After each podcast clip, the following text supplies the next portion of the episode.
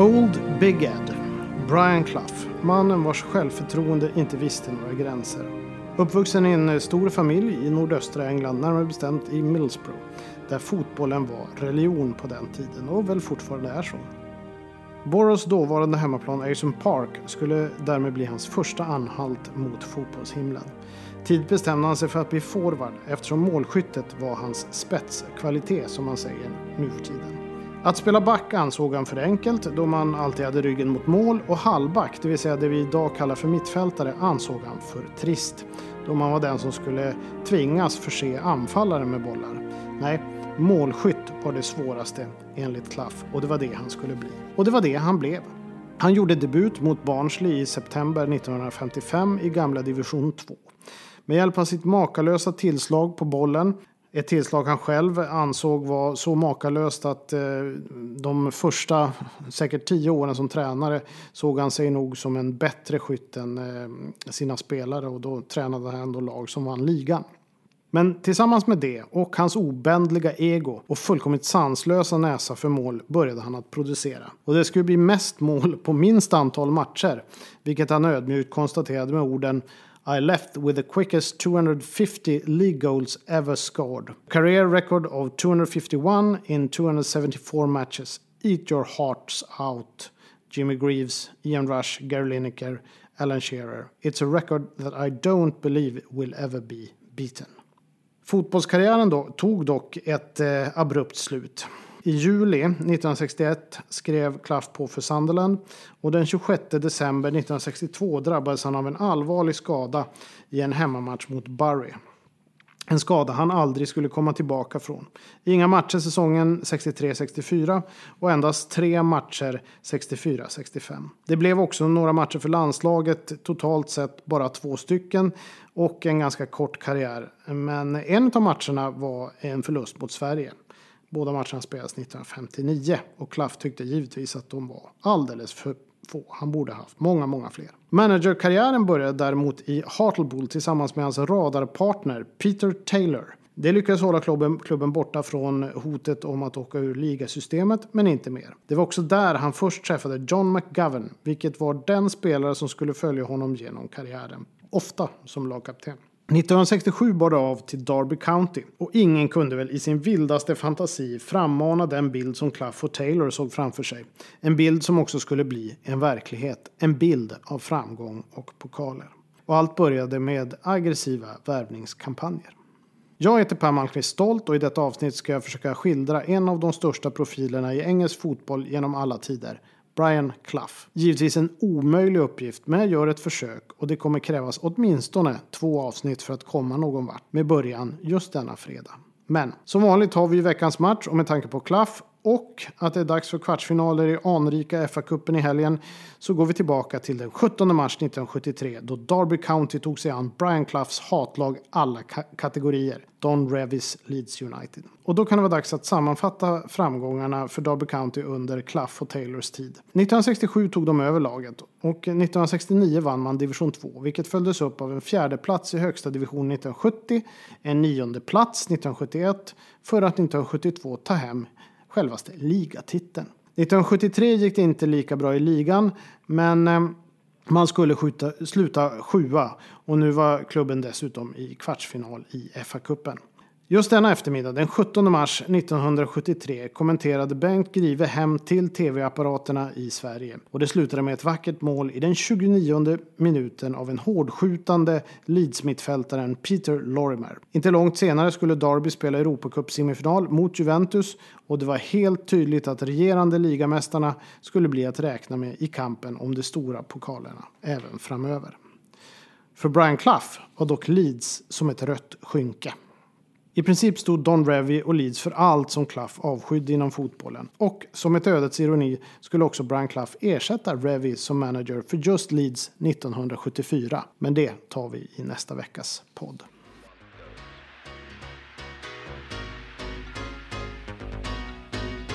got to hold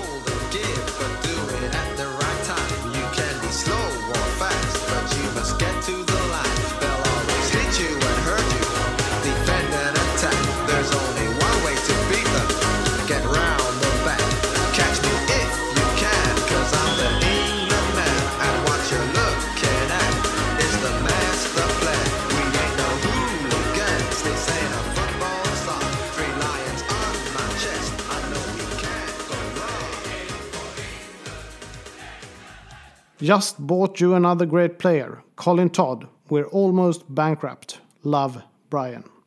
Så lät ett telegram från Derby Countys manager Brian Clough till ordföranden Sam Longson, vilken var på semester, men sannolikt satte röken från sin karaktäristiskt gigantiska cigarr i halsen. Året var 1971. Brian Clough och radarparten Peter Taylor hade tagit oglamorösa Derby County till högsta divisionen 69 och nu var man redo för nästa steg. Egentligen ett omöjligt steg för en klubb som Derby, men för Brian Clough fanns inga begränsningar om han ville ha en spelare. Han åkte helt enkelt till klubben och sedan till spelaren och övertalade samtliga. Ofta var det Peter Taylor som fann spelarna och Clough som hämtade dem. Så som när eh, de värvade unge Roy McFarland, The Summer of Love 1967 genom att knacka på i hemmet till Liverpool och få mamman att hämta den sömndruckne 19-åringen McFarland från sängen. Clough pekade på karaktäristiskt vis med fingret mot pyjamasklädde McFarland. En ovana exempelvis Stan Bowles hatade mer än något annat under sin korta tid med Clough i Nottingham flera år senare. You young man are signing for Derby County and not only that you will be playing for England within 12 months. McFarland kände sig inklämd i ett hörn. I hela sitt liv hade drömmen varit att spela för Liverpool FC och han ville nog egentligen vänta på den chansen. Och de fina orden var för stora. Det lovade för mycket. För tidigt. McFarland fick ur sig att han behövde lite tänketid. Tänketid var dock ingenting som eh, Brian Clough jobbade med. Och det dröjde inte särskilt länge förrän Roy McFarland satt med en penna i handen och skrev under alla papper.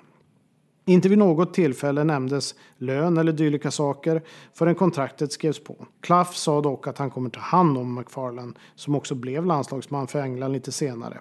Tog över tröja nummer fem eh, efter legendarer som Jackie Charlton från Leeds och Brian LeBone från Everton och spelade även ihop med Bobby Moore. Dessutom blev han senare lagkapten för Derby och en av de bästa spelare som har burit en Derby County-tröja. På samma aggressiva sätt signade Klaff en annan nyckelspelare, mittfältsgnuggaren Archie Gemmil. Gemmil var dock svårare att övertyga. Skälet var enkelt. Han hade redan fått ett erbjudande från Everton, något som eh, i princip var klappat och klart, dock icke formaliserat. Derby County och Klaff hade aldrig vunnit något, medan Everton var regerande ligamästare. Men då tog Klaff bilen hem till Gemmil och meddelade helt frankt att han skulle sova i bilen i väntan på att Gemmil skulle släppa in honom. Efter ett tag mjuknade Gemmils fru, för stackaren skulle väl inte behöva sova i bilen. Klaff sov över hemma hos familjen Gemmil och vid frukostbordet över stekta ägg blev Archie övertalad och skrev på övergångspappren.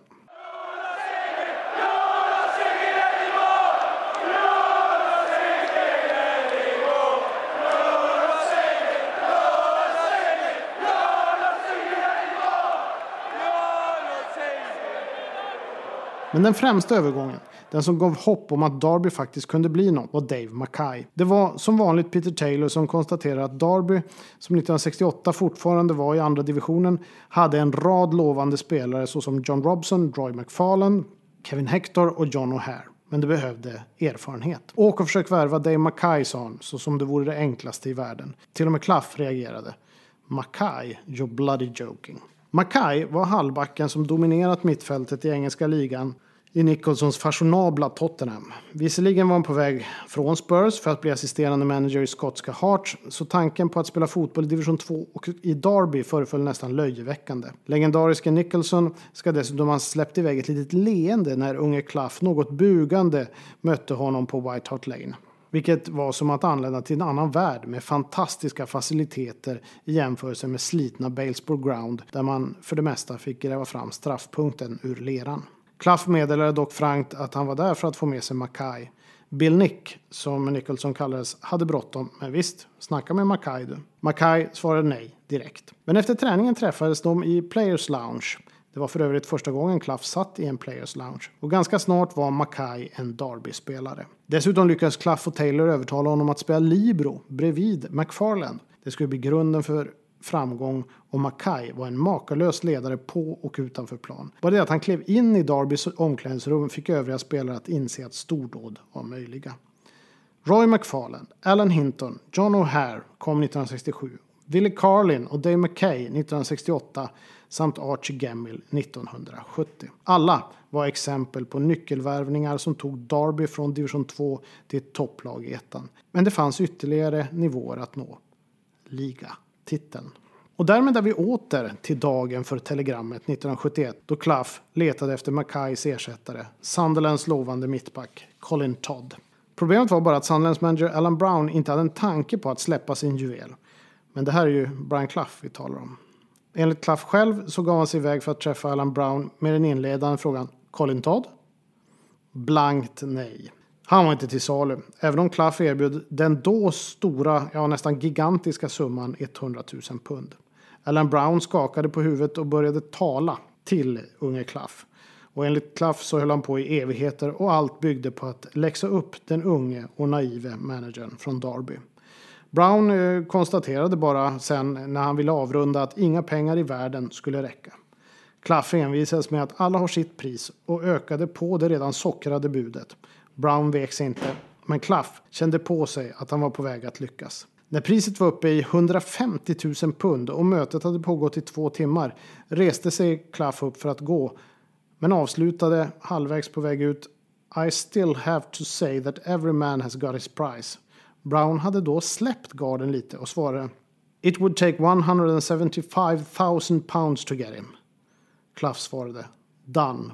Och här talar vi alltså brittiskt rekord tror jag faktiskt för en transfersumma. Och eh, garden var rejält nere för Brown hade nog inte i sin vildaste fantasi trott att Klaff hade så mycket pengar. Dessutom hade ju Klaff i media samma dag sagt att han inte var intresserad av Colin Todd och han var för dyr. Enligt Klaff själv så var Brown inte en person som ville tappa ansiktet med att säga något i stil med att han bara skojade eller helt enkelt tacka nej. Affären var i hamn och nu handlade det bara om att meddela ordföranden Sam Longsom om den höga övergångssumman. Därav det berömda telegrammet Just bought you another play great player, Colin Todd. We're almost bankrupt. Love, Brian.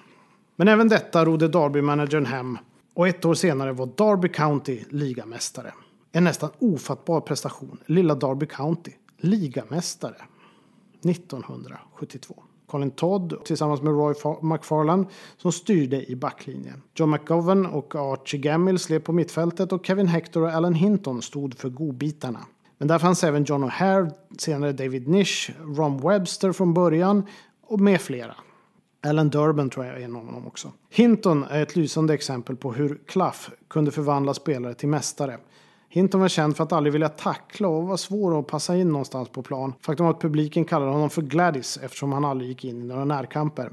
Men han hade ett magiskt tillslag på bollen. Och Klaff lät Hinton plocka fram dessa egenskaper i en lysande succé ute på vänsterkanten. Vid det laget hade Clough inte bara tagit hem ligatiteln utan även tagit Derby till en semifinal i Europacupen och en gyllene framtid syntes ligga framför Clough och Derby. Semifinalen i Europacupen blev dock något av ett antiklimax.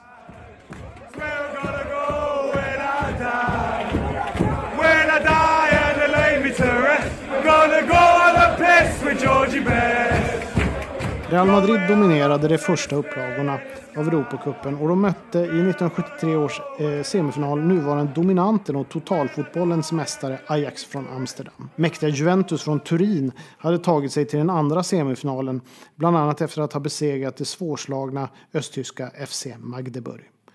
Och sedan var det då Derby County.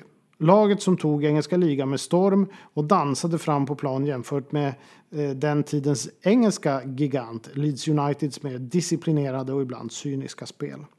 Clough hävdade alltid att fotboll skulle spelas på marken och inte bland molnen. Och han menade också att just detta Derby var det bästa lag han tränat. Faktum var att han sa att om eh, Derby County hade utmanat eh, Hitler i eh, 1939 så hade kriget varit slut på några månader.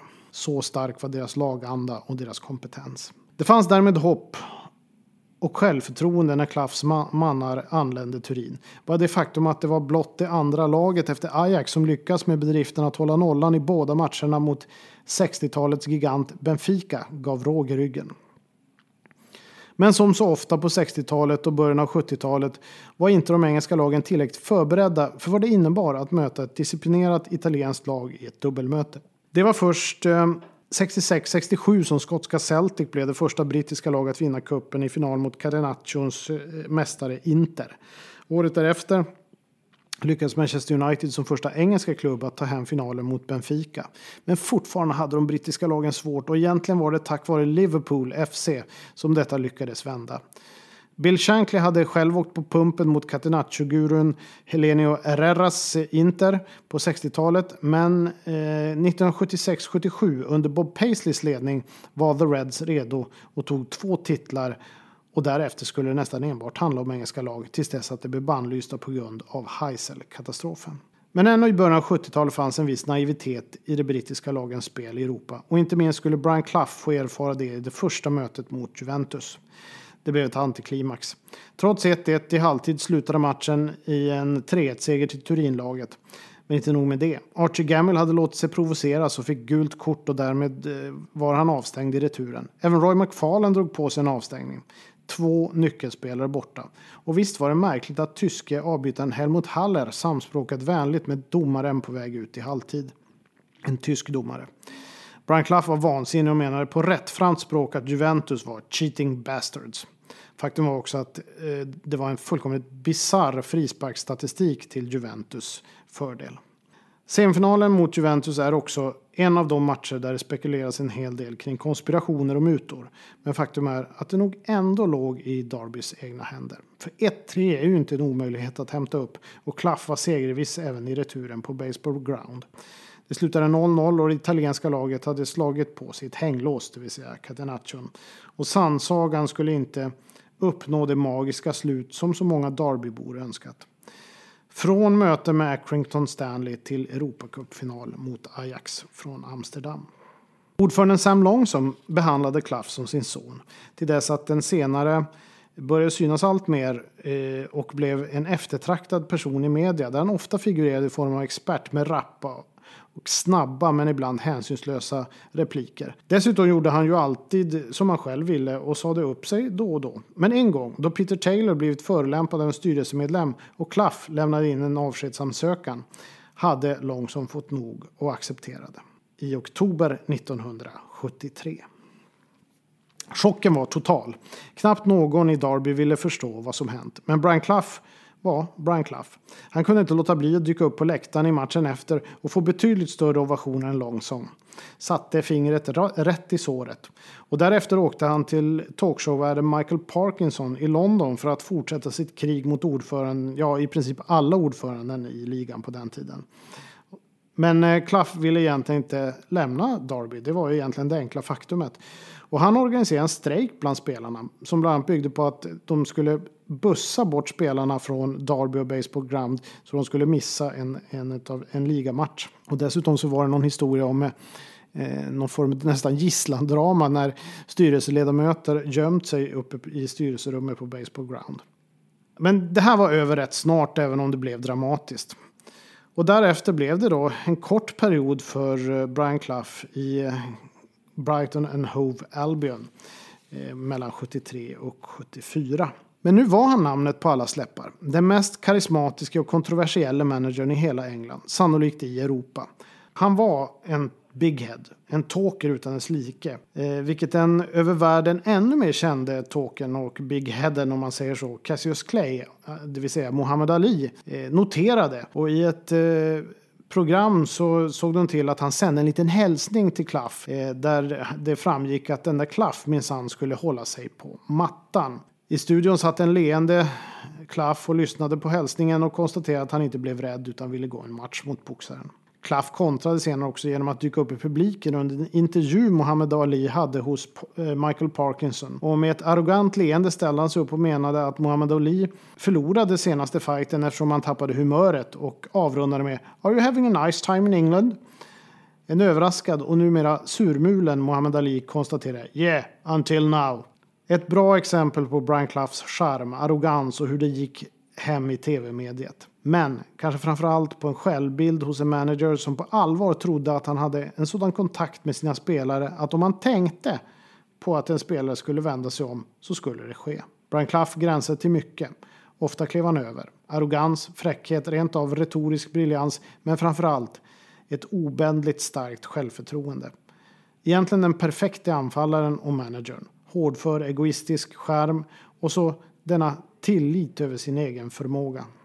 En som inte såg den andra sidan av argumentet. Lite typiskt var hans berömda svar på vad han gjorde ifall en spelare var oense med honom. Ja, vi sätter oss ner och jag lyssnar i en 20 minuter. Sen kommer vi överens om att jag hade rätt.